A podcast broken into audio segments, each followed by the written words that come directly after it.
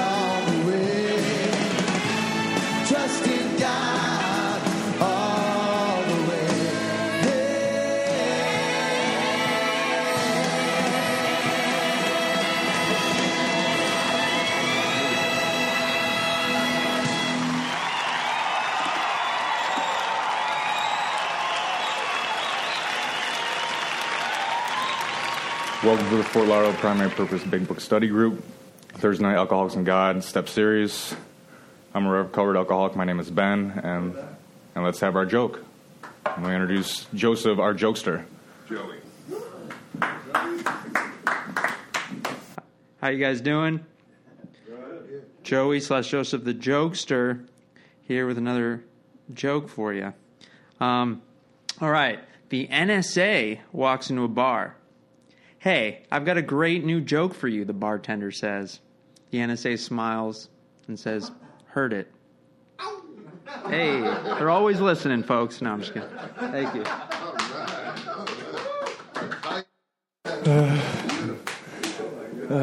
Thanks, Joey. Uh, thanks for joining us tonight. In a minute, we're going to start our two minute meditation, so please take a moment to get situated. Please turn off all devices that make noise that might or will distract others. Take this time to get connected to God, let the craziness of the day drift away, and ask God to help you stay focused on the step study tonight. Is everybody ready?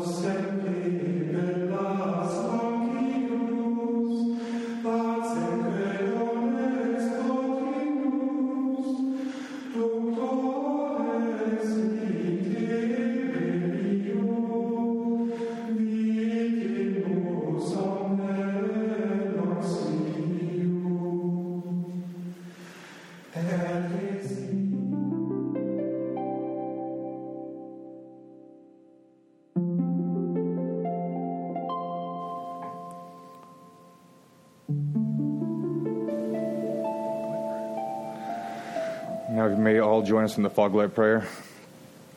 God, let your love shine through me like a fog light, so those who are lost, sick, and dying may find your love through me. The tremendous fact for every one of us is that we have discovered a common solution. We have a way out on which we can absolutely agree and upon which we can join in brotherly and harmonious action. That is the great news this book carries to those who suffer from alcoholism. I have asked Alex to read Appendix 2 Spiritual Experience. We read this because the main purpose of the 12 steps is to have one, so it's kind of important to know what one is. Alex, recovered alcoholic. Spiritual experience. The terms spiritual experience and spiritual awakening are used many times in this book, which, upon careful reading, shows that the personality change sufficient to bring about recovery from alcoholism has manifested itself among us in many different forms. Yet it is true that our first printing gave many readers the impression that these personality changes or religious experiences must be in the nature of sudden and spectacular upheavals. Happily for everyone, this conclusion is erroneous. In the first few chapters, a number of sudden revolutionary changes are described. Though it was not our intention to create such an impression, many alcoholics have nevertheless concluded that in order to recover, they must acquire an immediate and overwhelming God consciousness, followed at once by a vast change in feeling and outlook.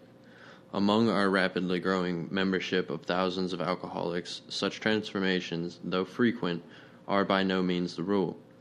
Most of our experiences are what the psychologist William James calls the educational variety, because they develop slowly over a period of time. Quite often, friends of the newcomer are aware of the difference long before he is himself.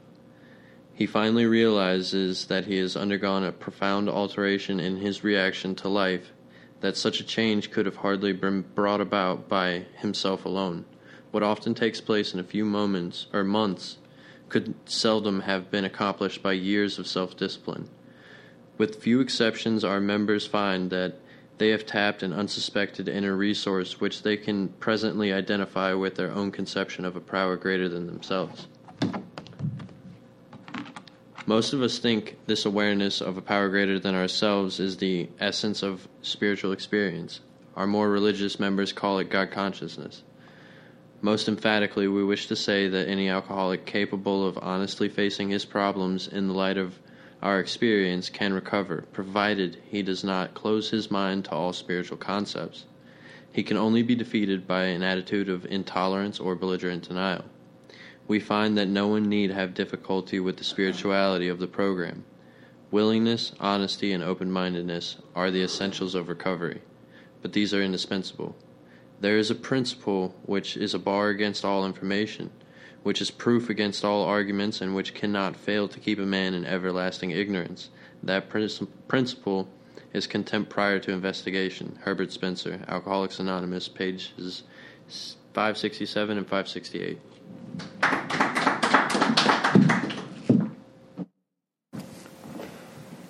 Thank you, Alex. So uh, please refrain from disturbing others by talking or constantly getting up and sitting back down.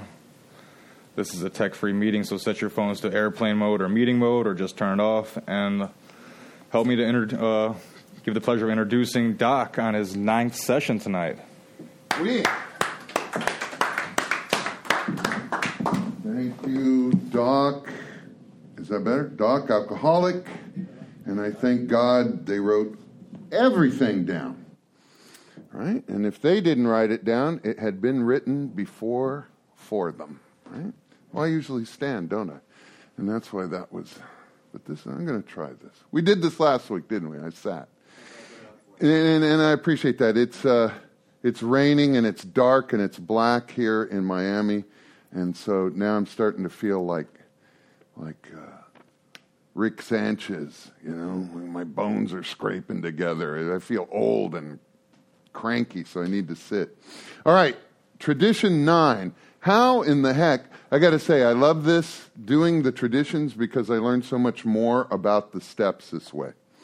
And you say, well, really? 30 years and 20 plus of those you've been doing studies. How do you learn more? Every time, man. Every time there's something more to unpack. How do you take something that, that, that benefits so many millions of lives for so many years and unpack it thoroughly in 40 minutes. You can't do it. And so just because I've done a lot of little 40 minute uh, stints on each, each tradition or each step doesn't mean I unpacked very much at all, right? Um, I am blessed to be able to do the, uh, to do the meditation, a meditation experimentation demonstration meeting uh, on Wednesdays. And so I'm unfettered by uh, what I'm what what text I'm using, mostly the the 12 and 12 and some of the big book, but I'm unfettered so I can spend as much time on one thing as I want, like a big book study. I like that because if you've attended a big book study with me, sometimes I'll spend several meetings and get through a page. And then we'll slingshot through a chapter, you know, in a meeting and go, eh, well, you know, that's, that's not what's screaming today. So I try to, I try, most importantly, to prepare myself to hear what God wants me to say. And in so doing, I end up learning so much. When I, uh, we're talking about the old Lambda in, in Miami, and uh, I think that might have been, it's the first time I can remember off, off, off, uh, offhand uh, that I did a, a traditions meeting. And just like I have always done, when they ask you, can you do it, you always, no matter what, answer, yeah, I've done it a lot, right? Right? When I was a, a teenager and I was sweeping up at Drunken Donuts, because that was my first real job, I think I was 16. And then they go, uh, do you think you could, you could fry donuts? Oh, yeah, right? Uh, of course. I've done that before. really? It's your first job? Yeah, but you know, what is it? And so I ended up being a night, uh, a weekend night fry cook and, and doubled my income right there. But I just found that, you know, whenever they ask you, you just say yes, right? That's probably a good lie. So they asked me, they go, uh, can you do a, a, a tradition meeting? Oh, yeah, sure. I'm familiar with those. And man, I had to get familiar. So I, I bring that up because um, I always wanted to do my studies as not just what it means to the group, but what it means to us personally. And that's what we've been doing. But when I first started doing it, there were some traditions I go, I have no idea how this tradition would apply to me personally. And this was one of the tough ones. But once it was broken open like a walnut, you know, once the shell was broken, there was some goodies inside, man. And now it's one of the easiest ones uh, to, to apply to my life. So let's take a look at it, shall we? Yes, let's. After you. No, you. AA, as such, ought never be organized. Okay, that's confusing right there. But there's our buddy, semicolon. But we may create service boards or committees directly responsible to those they serve semicolon, which means this should have been its own step, but you know we wanted to keep it at twelve or our, its own tradition, but you know we, everything's got to look symmetrical, so it needs to be 12 12. Um, and I look and I go, okay, I don't even understand what this tradition means to the group. So there's only, what, three and a half pages? Yeah, three and a half pages. One, two, three and a half. And uh, and it explains, you know, that, that what it means to the group. We don't have a leader. We don't have a president. We don't have a vice president. Now, if you really want to understand this, read the concepts. And that'll tell you how everything works backstage. And that it's really how a true democracy works. And that democracy really is, I know it's a, it's a word that freaks people out, but it really is a social democracy um, because it's all of us are at the top. You know, we are all the members of AA. We make all the decisions at this level. And it filters down through our GSRs and then to our local representatives and then to our state and then nationally. And then the decisions are made there. And it's all of us that run everything. But then from there, they go into an organization. That we're not organized. It's all of us runs everything. right? And that's what the concepts are about. And then it, it filters down. So, so really, the higher you go in AA, the lower you're going, right? If you're GSR, you didn't just take on a job that put you a level above all of us, you just put yourself a level under us, right? You work for us now, you carry our message. And if you're voted to be a representative at the World Service Convention, again, you work for everybody else, for all those GSRs, right? You're there to vote for us, to take in all the information, to learn what's going on. You have to study all the things that are being discussed. You're there for us, man. You didn't work up the pyramid, you're working down the triangle. But when it gets to the home office, it, it, it changes. It's an hourglass. So now there's a pyramid with a, with a point at the top. And that is the head of the person at the office, the person that runs the office stuff. And under them are some vice people that run stuff. And under them are some workers, and they report to the people above them, just like a regular corporation, right? But they're not AA. They are the business of world services, right? So to understand this as far as the group goes, look at the concepts. It'll really take you into it. And, and I'll give you the easy concepts guide. Uh, get the pamphlet. it has pictures, and it boils it down to four or five sentences. And so it's just really easy. And just read the pamphlets. That's why they write them. Excuse me. They are basically coloring books. Ooh, that was good. What is that? That was um, ooh, Diane. Mm, good. Um, but what does this have to do with me? How can I apply this to my daily life, right? What does it mean?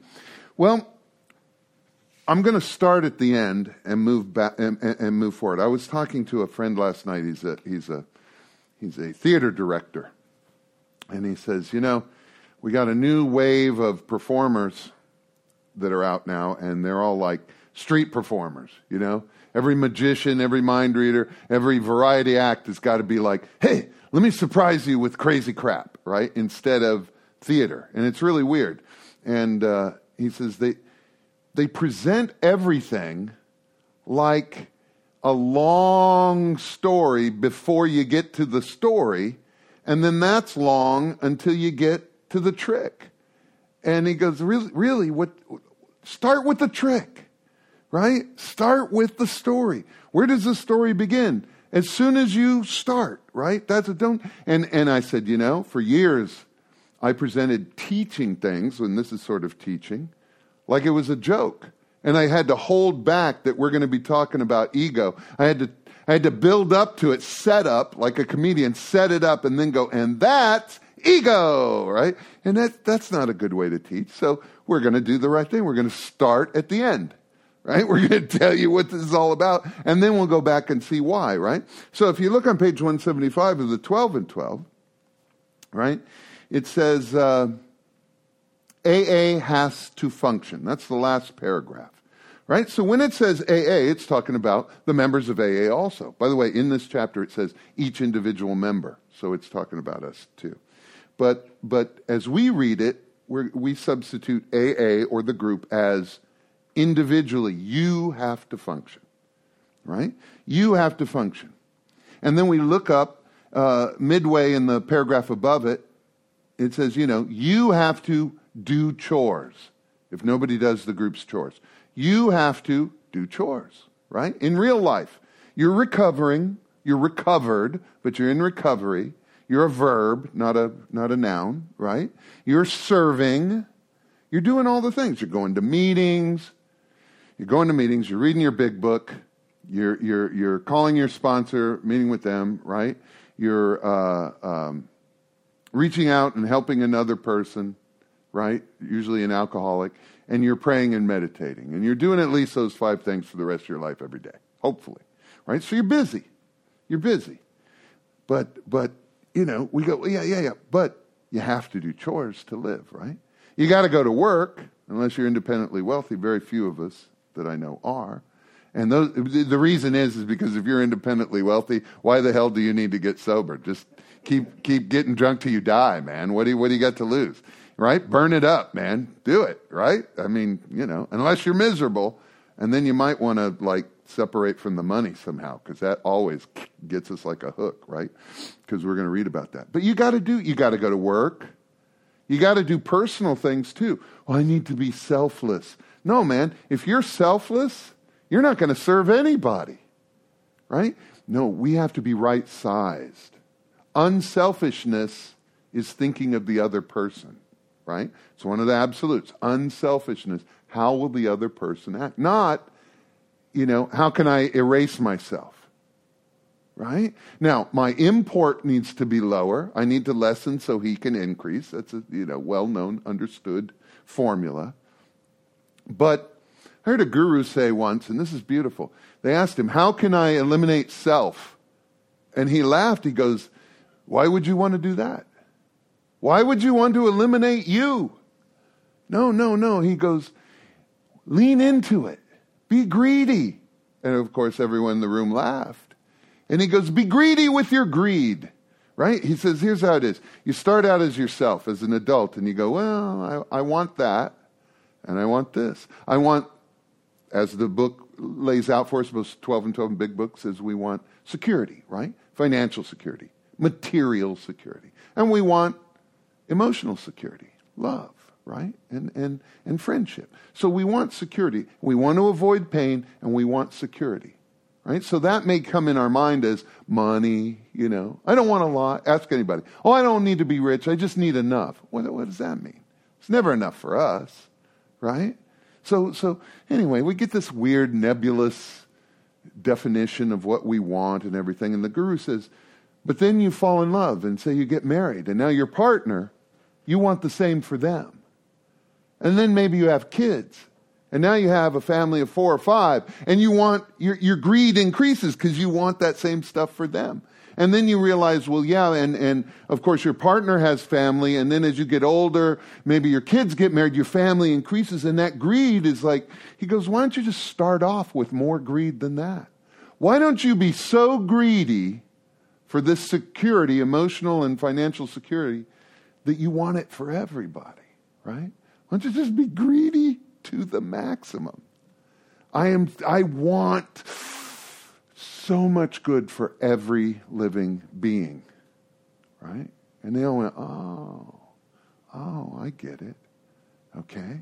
So so you you've got to you still got to do chores. Right? You gotta go to work. You gotta as I, I used to say, you know, the same three things I would tell my child when she was little are the same things I need to do every day. I gotta, I gotta make my bed, which is do chores, right? Go to work, mow the lawn, do the laundry, you know, cook dinner, wash plates, whatever it is. I got to do my chores, um, and whatever jobs my my work entails, right? I got to go do this and do that. I got to I got to make my bed. I got to say my prayers. That's all the spiritual stuff I need to do, right? I need to take care of me spiritually. I need to have what the, the, the 11th uh, step talks about the air, light, and food for my soul, right? 11th step in the 12 and 12. And need to serve others, right? And I need to uh, brush my teeth, right? I need to take care of myself physically. I need to eat right. I need to wash, bathe uh, hygienically.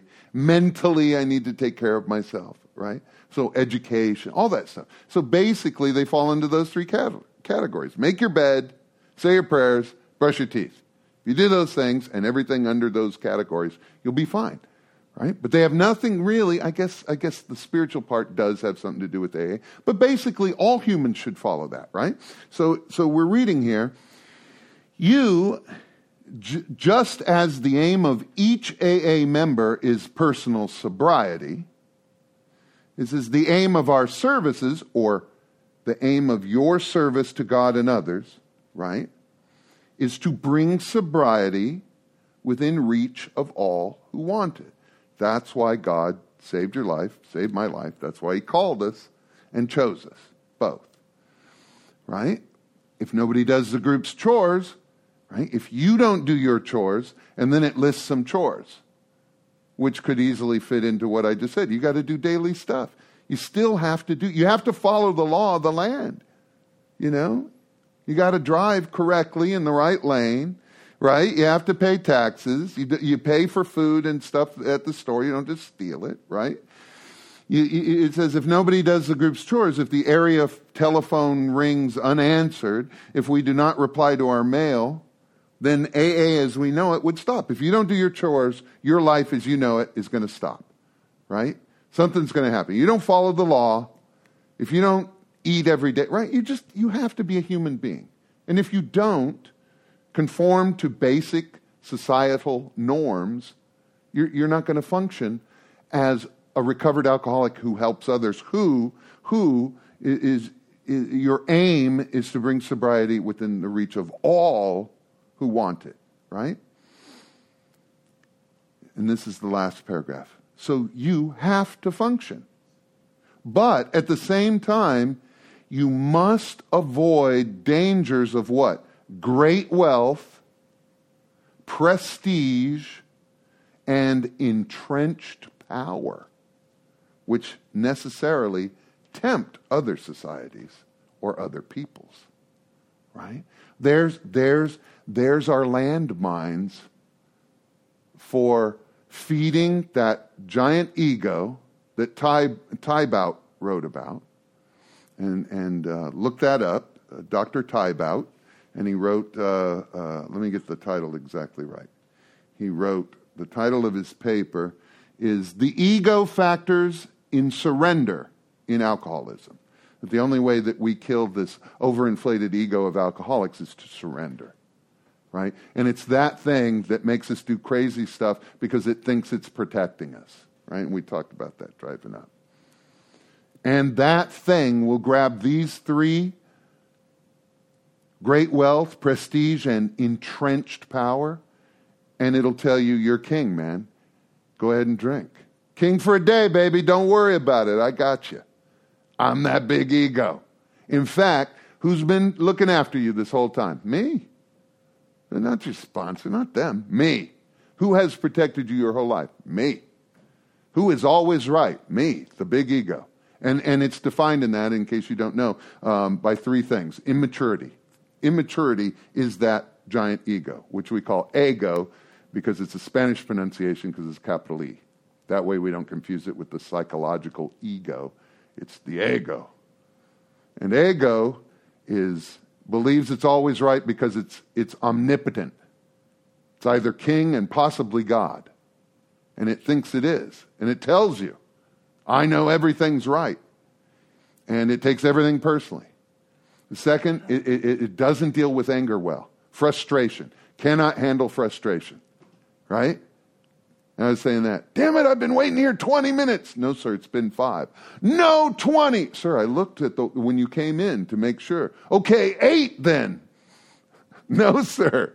I mean, 18. No, five. All right, whatever. Right? I mean, that's it. And, and, and the third one that makes this, this ego is uh, it lives on a, a childlike time scale, which is super fast. I need to go now. I need to run into life. I can't walk. I can't trudge, which is to walk with purpose. I can't trudge the path. I need to run. I need all of it now, right? And that is the same guy that turns around and kills us, that ego. Same one that turns around and goes, hey, drink today, and tomorrow we'll start over and do it better than we did it the first time. You can have a new sobriety, pristine, clean, brand new showroom floor sobriety. Let's just go drink today, king for a day. Right? So you got you, you have to separate from that.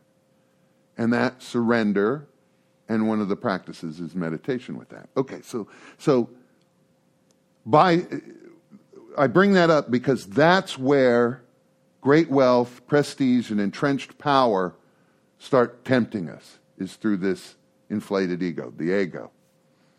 Um, though tradition nine, at first sight, seems to deal with a purely practical matter, right?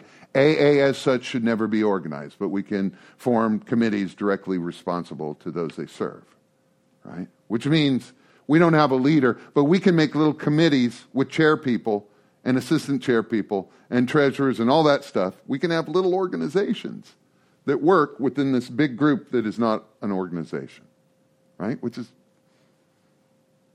kind of contradictory, but but it works. But it says at first sight, it seems to deal with a purely practical matter.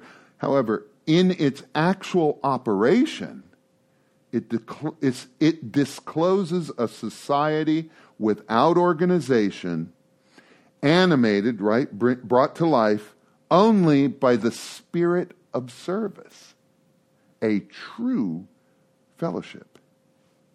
So, what does this mean? This means that nobody, it says here clearly, nobody in AA can tell you what to do. Nobody can tell you what not to do. And nobody can punish you for doing or not doing what they say. All right? And we know that. We kind of almost intuitively know that in, in, in AA, right? You, you kind of know. Now, that's not to say a private club, private property, can't say our club, which is not AA, right? The AA meets in the club, but the club is an, an outside entity. That the club can say, okay, um, we can only have 50 people in here, right? And you're 51, you have to wait. No, there are no rules as AA. No, it's not that there are no rules. There are rules. But what this chapter says is there are rules in AA, and you have to follow them. But nobody in AA can make you do that.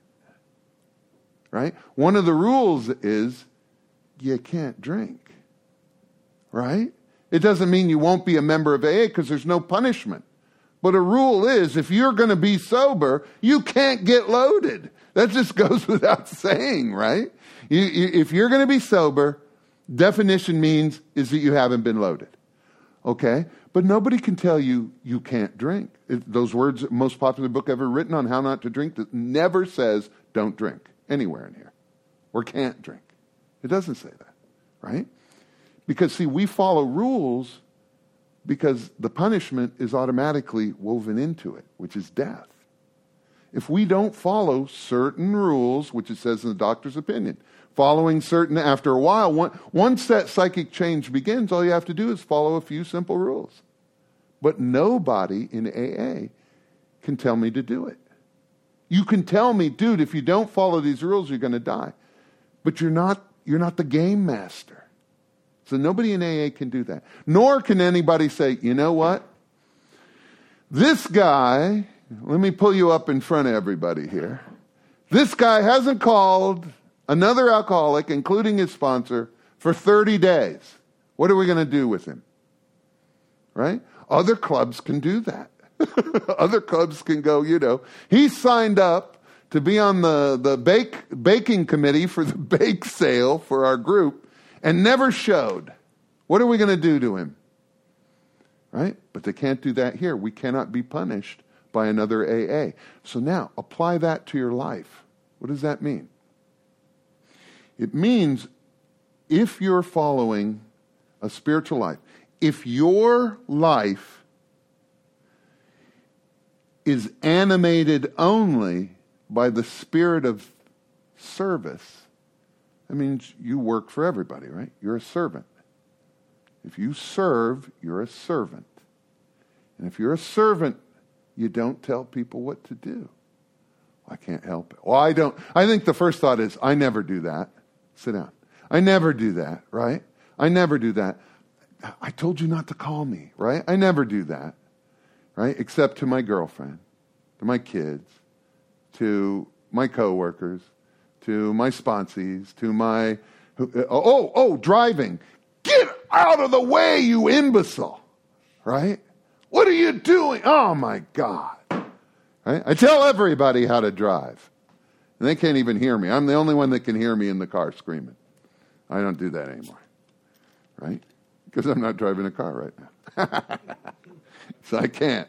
I leave it to other people, and then then they're embarrassed because they're driving me, so they're like, "Oh shit, I can't do any of this because." You know, Docc's in the car. I'm going to look like a dick if I start screaming at traffic. So just be cool, right? And it's great, and it is right. It is right. That's what happens. Here we go, because that's what happened to me, right? When I drove my sponsor and grand sponsor around, I'd have to, oh, my best behavior, baby, right? Well, that's how we need to be every day. I don't have the right to tell anybody what to do. I don't have a right to impose rules on anybody. right? I have rules for myself, though, that I follow. I'm allowed to impose rules on myself. Well, go, yeah, but what about, you know, you can't be a doormat. What about people using you? What about like assault, you know? Oh, okay. First of all, if those are your thoughts, why are you trying to break this tradition, looking for a loophole to break the tradition? Use some common sense. Those are your committees, right? You're allowed to go, okay, the rule of common decency is this, right? But I'm, if you come to assault me and I have nothing to say about it, well, that's wrong.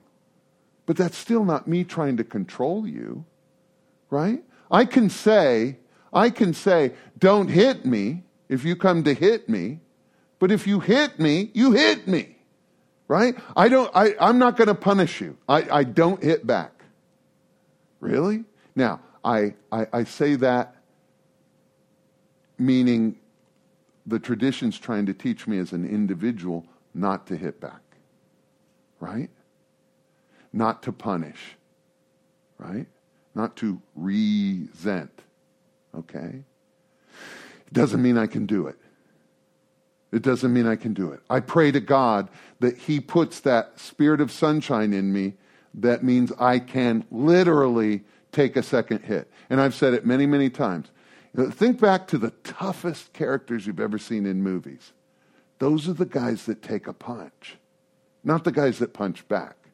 The guys that go, you know, in my day, it was like Clint Eastwood. You punch him in the face, and then he goes, and then maybe they punch him a second time. But usually it's just like if anybody hit you once and you just spit, and if they hit you a second time and you still take it, a good line is, uh, well, it's maybe not a good line, but I like it.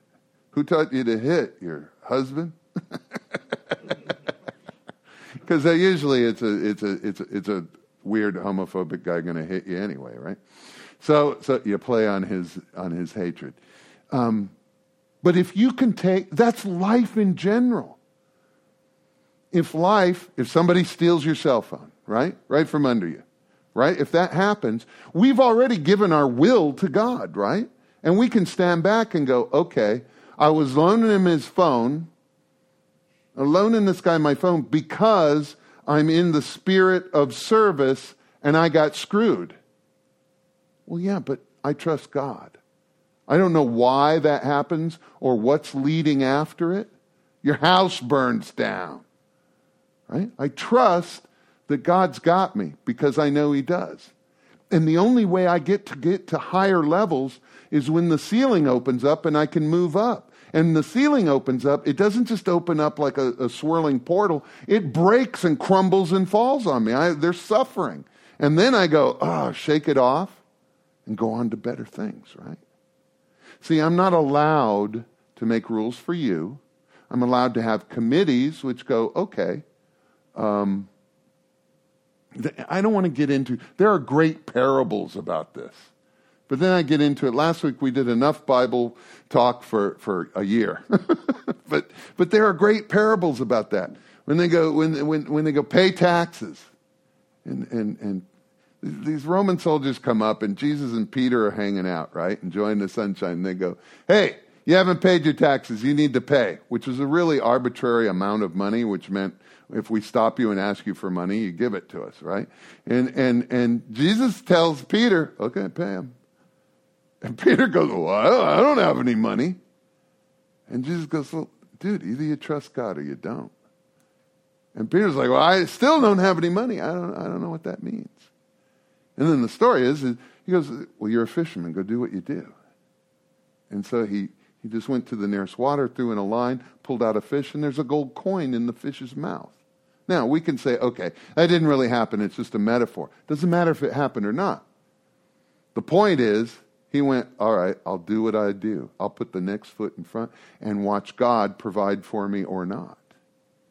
Right? And then he gave the gold coin to the Roman soldiers, and they go, okay, you're both paid up. See ya. Right? It was awesome. Well, that's what this is saying. I don't have rules for you. I have rules for myself. It says we are honest. Gosh, I hate it when people go, when, when they out people or they say cruel things and they say, but this is a rigorous program. No, for you, it's a rigor, a program of rigorous honesty. I'm sorry. This is a program of rigorous, rigorous honesty. For you, it's rigorous honesty, not for others. You know, it, it says we are honest with ourselves always and with others when it would benefit them. Sometimes we are silent you know. Your partner goes, Hey, I just bought these jeans. Does it make my butt look too big? Do not answer, right? Any answer is wrong. And you say, I, I need a snack, right? It's, it's right. I mean, you don't go, oh, it's rigorous honesty. I have to say, yes. In fact, all pants. It's not the pants. You just have a really big ass right? And I have to tell you because, you know, God demands that I have rigorous honesty. It's not what this program says. It says when it would benefit the other person, right? We keep stuff, it's anonymous, man.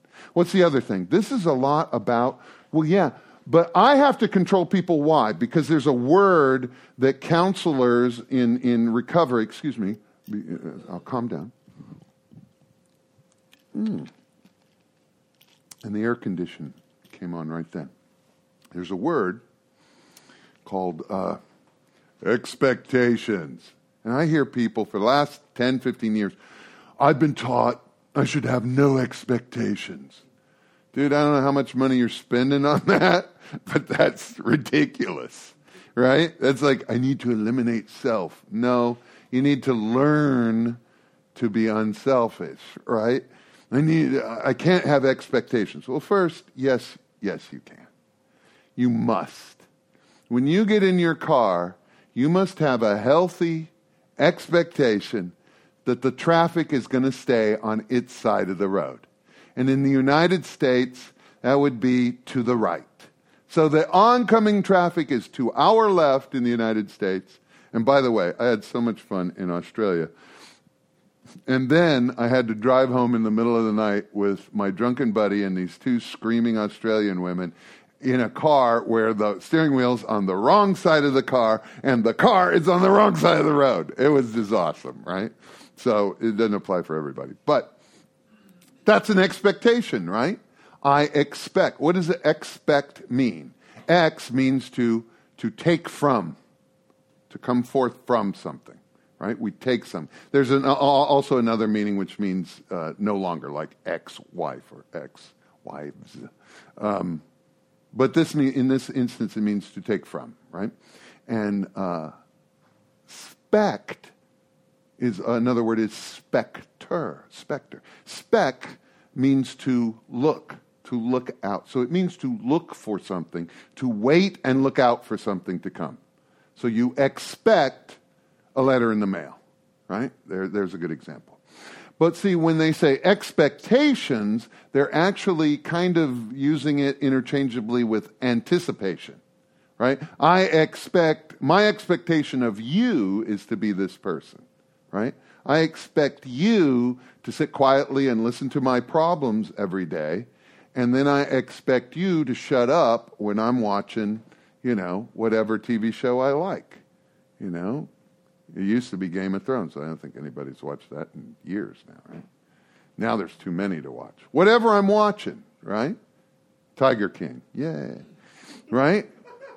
Be quiet. But but but see that's the, I, I put rules on people around me because I want to control them in order to have a happy life. And that's not what we do here.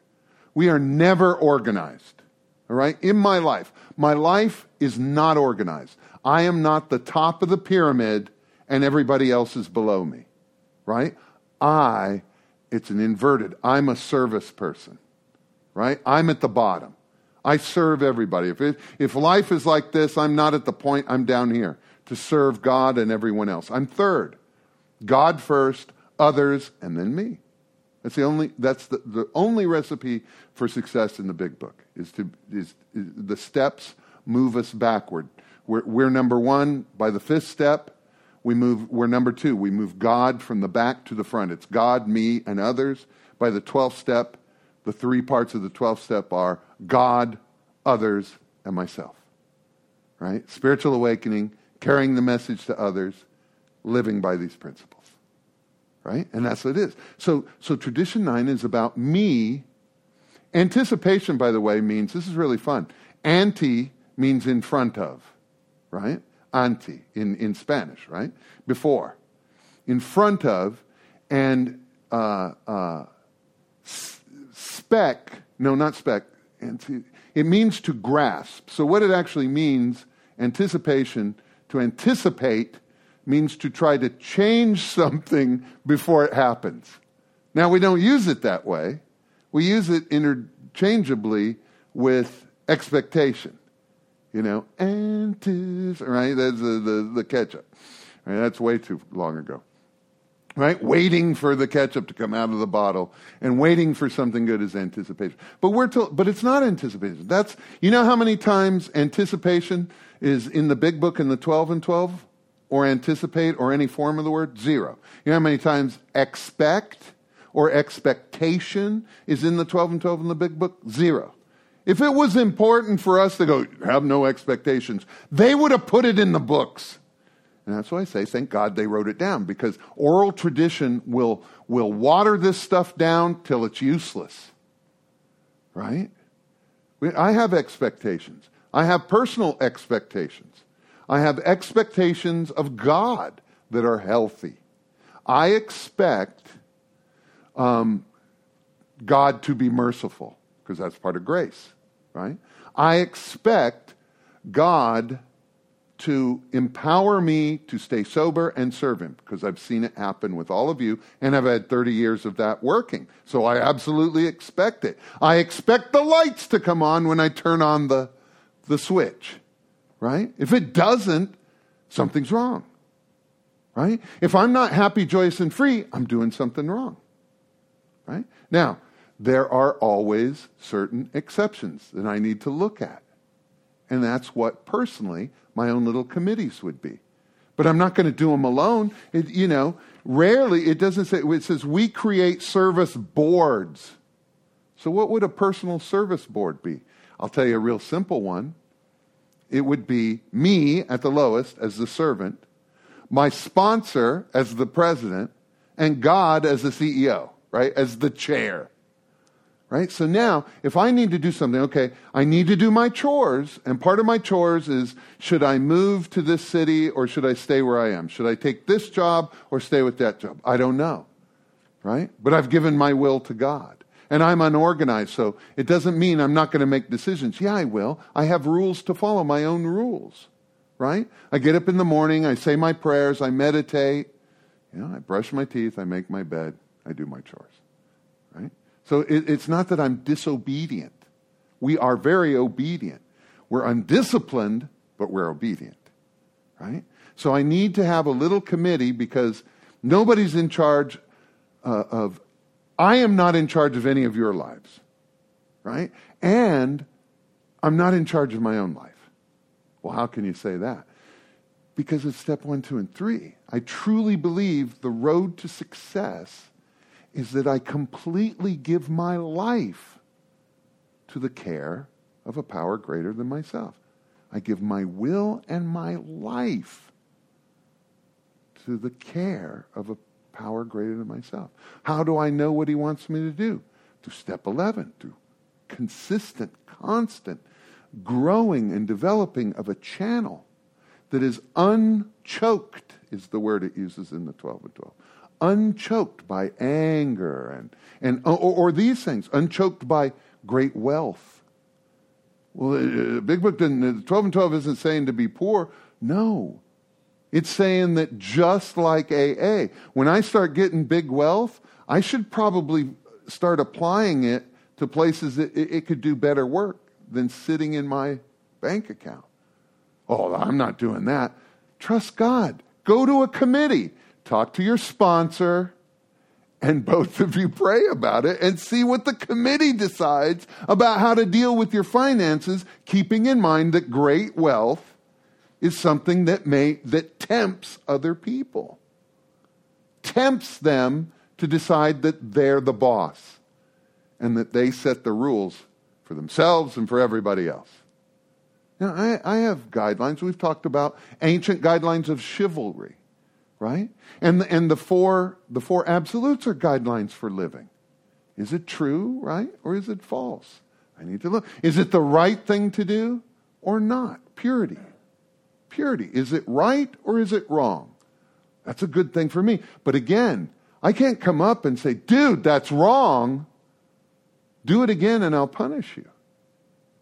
I, I often thought when I started getting older, how are my parents going to enforce any rules they make? You know, I shot I'm six five now. I shot up to six foot pretty quickly. I was skinny, but I was tall, and I thought, by 14, I thought, I'm not, I'm not following any rules anymore at all. This is done.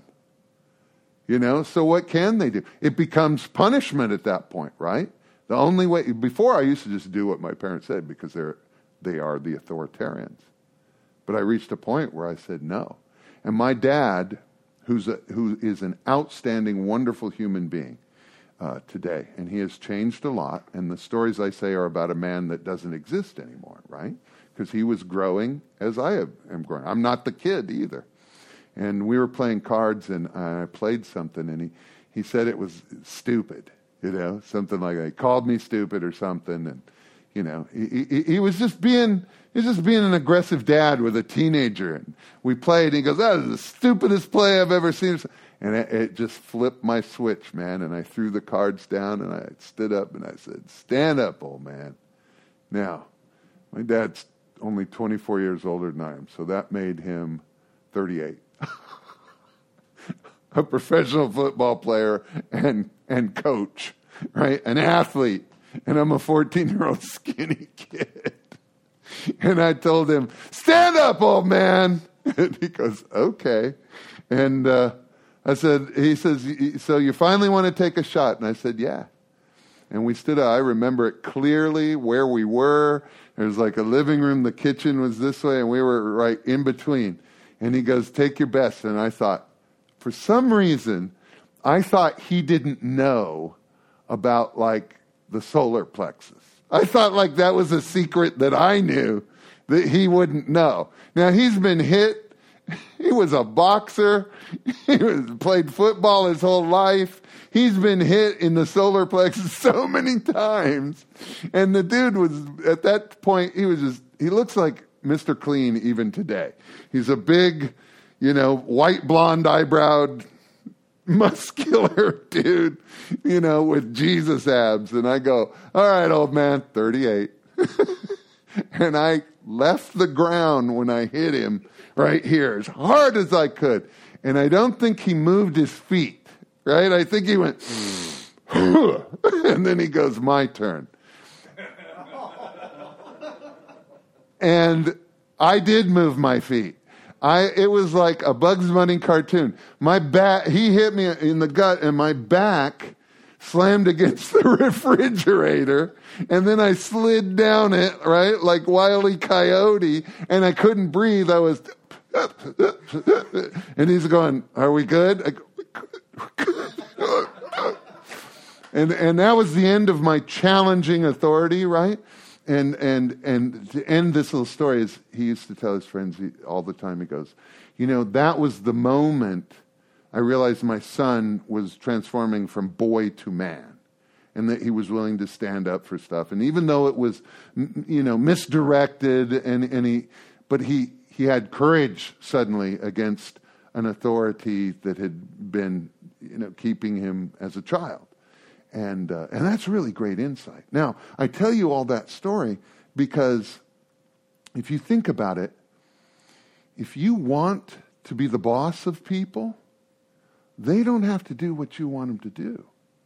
And the only recourse you have is some sort of punishment. So when it talks about here that we don't have the right to dictate anything to a member, nor to punish them, those two things are almost inseparable. I cannot dictate what you must do without being willing to punish you if you don't. And, and just, just on an intuitive level, just a, just a common sense level, is that what, what, what chapter 6 says? Is that what step 6 says? That we're, we're now entitled to be called a man or woman who is sincerely growing in the image and likeness of his own creator? No, I'm not a punisher. Dude, I've been punished. Alcohol and all its gang of friends that it used to bring to my house beat my ass into submission, man. It destroyed my, my financial security and all my emotional security. You know, I came in here brokenhearted and alone, not trying to get my girlfriend happy, trying to get her back. It was uh, my life was just shambles, just dust, burning rubble. And I didn't have anything to lose and it was still that bad. You know, so I can't run my own life. I'm as powerless today as I was the day I came in. I am powerless. I'm a servant. I'm empowered because I serve this higher power. I serve, in my heart, I believe to be the highest power. And that, that power, through this book, both of these books, all four of them, William James and, and, and also the book of James, right? All of them teach me that, that the way that I serve this highest power is to serve all of the humans around me. And most closely, the humans are alcoholics. And for me, we were talking about that in the car. When, when I help alcoholics, when I put that hand of AA out, when I do a 12 step call, which is, we talked about last week, which is to tell them about A, B, and C, three propositions. When I do that, if, I, if, if they're helped by that, I'm usually dragging them and all their buddies along, which is drug addiction, mental illness, homelessness, you know, bad behavior, you know, just a wreck of, of a spiritual life. All that kind of just follows them as, as luggage, dark luggage, right?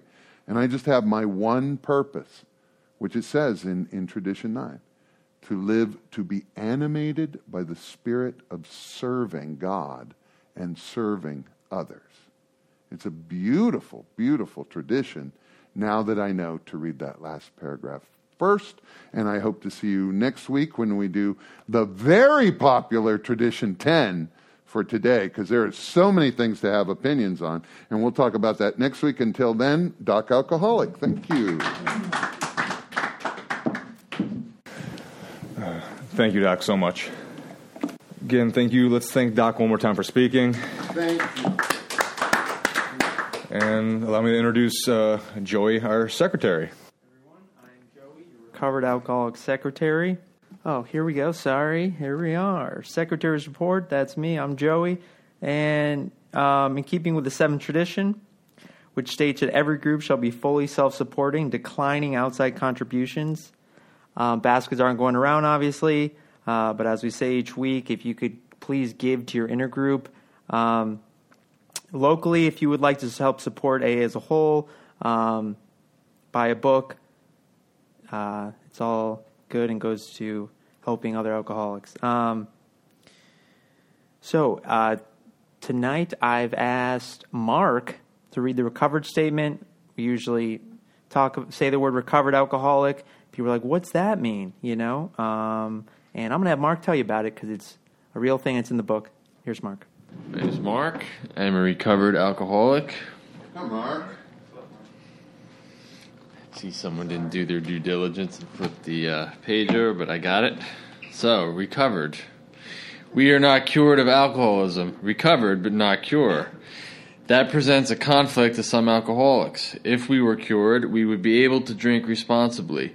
No, we are not cured. The allergic reaction to alcohol will remain with us for our lifetime. But we have been restored to sanity. That was the problem. The main problem of the alcoholic centers in his mind rather than in the body. We are now sane where alcohol is concerned. Consequently, we have recovered.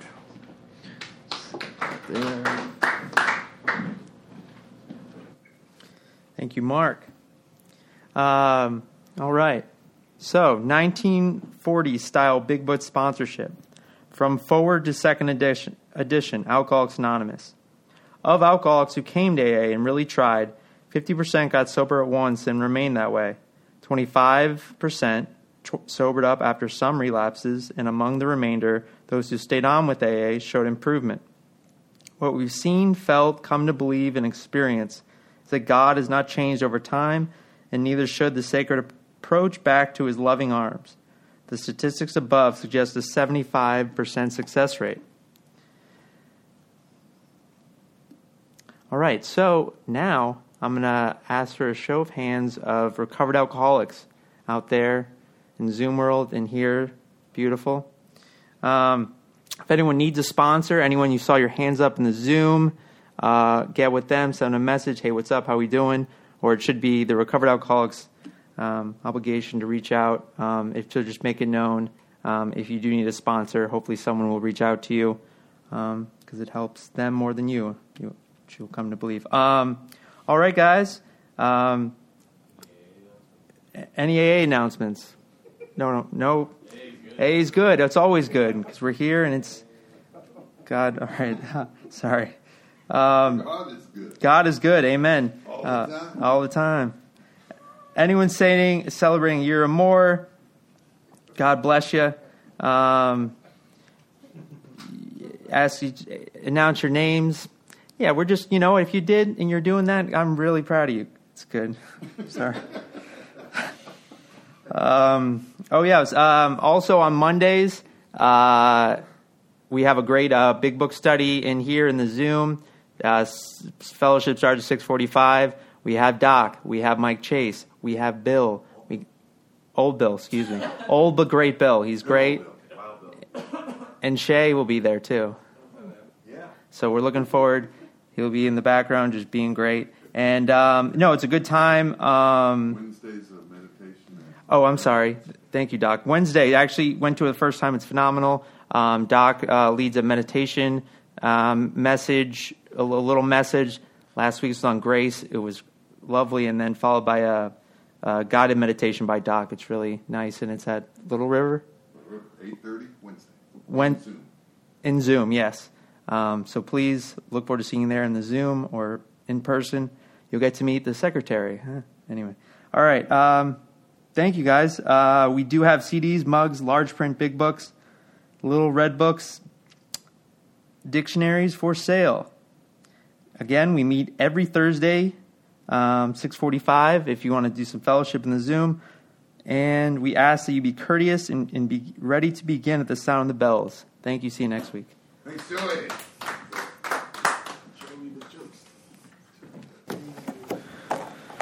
Thank you very much, Joey. Again, I'd like to invite everyone to our Monday night Big Book study with Mike Chase, Docc, and Old Bill. And uh, let's thank uh, Docc one more time for his wonderful message. And let us close with the Lord's Prayer. Our Father, who art in heaven, hallowed be thy name. Thy kingdom come, thy will be done, on earth that is in heaven. Give us this day our daily strength, and forgive us our trespasses, as we forgive those who trespass against us. And lead us not into temptation, but deliver us from evil. For that is the kingdom, the power, and the glory, forever and ever. Amen. And uh, see you all Monday or next Thursday. Godspeed. Hey, hey. Ooh. Is heavy, soul is thirsty, body's aching. I am desperately in need of restoration. Yeah, and I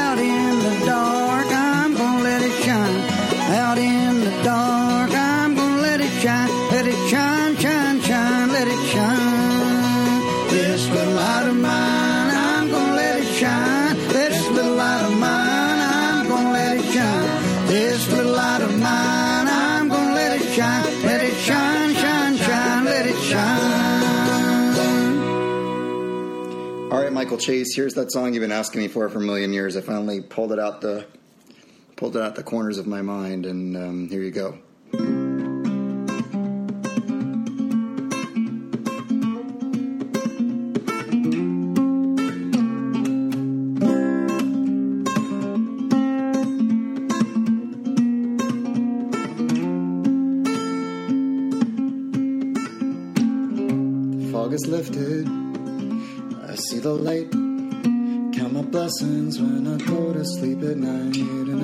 know. Uh huh. Fear has left me and I'm standing tall. A pile of bricks now lies where once there stood a wall that I hid behind. For all this time.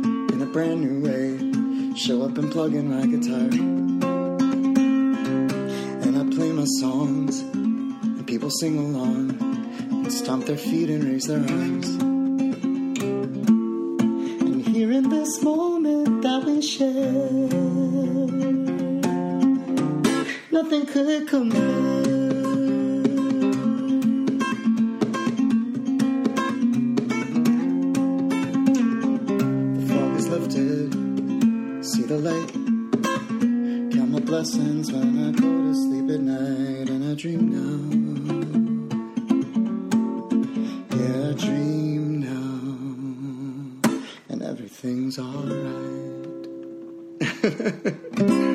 oh man. Going on 10 years old, that song is. God bless. I love you, Mike Chase. Bye.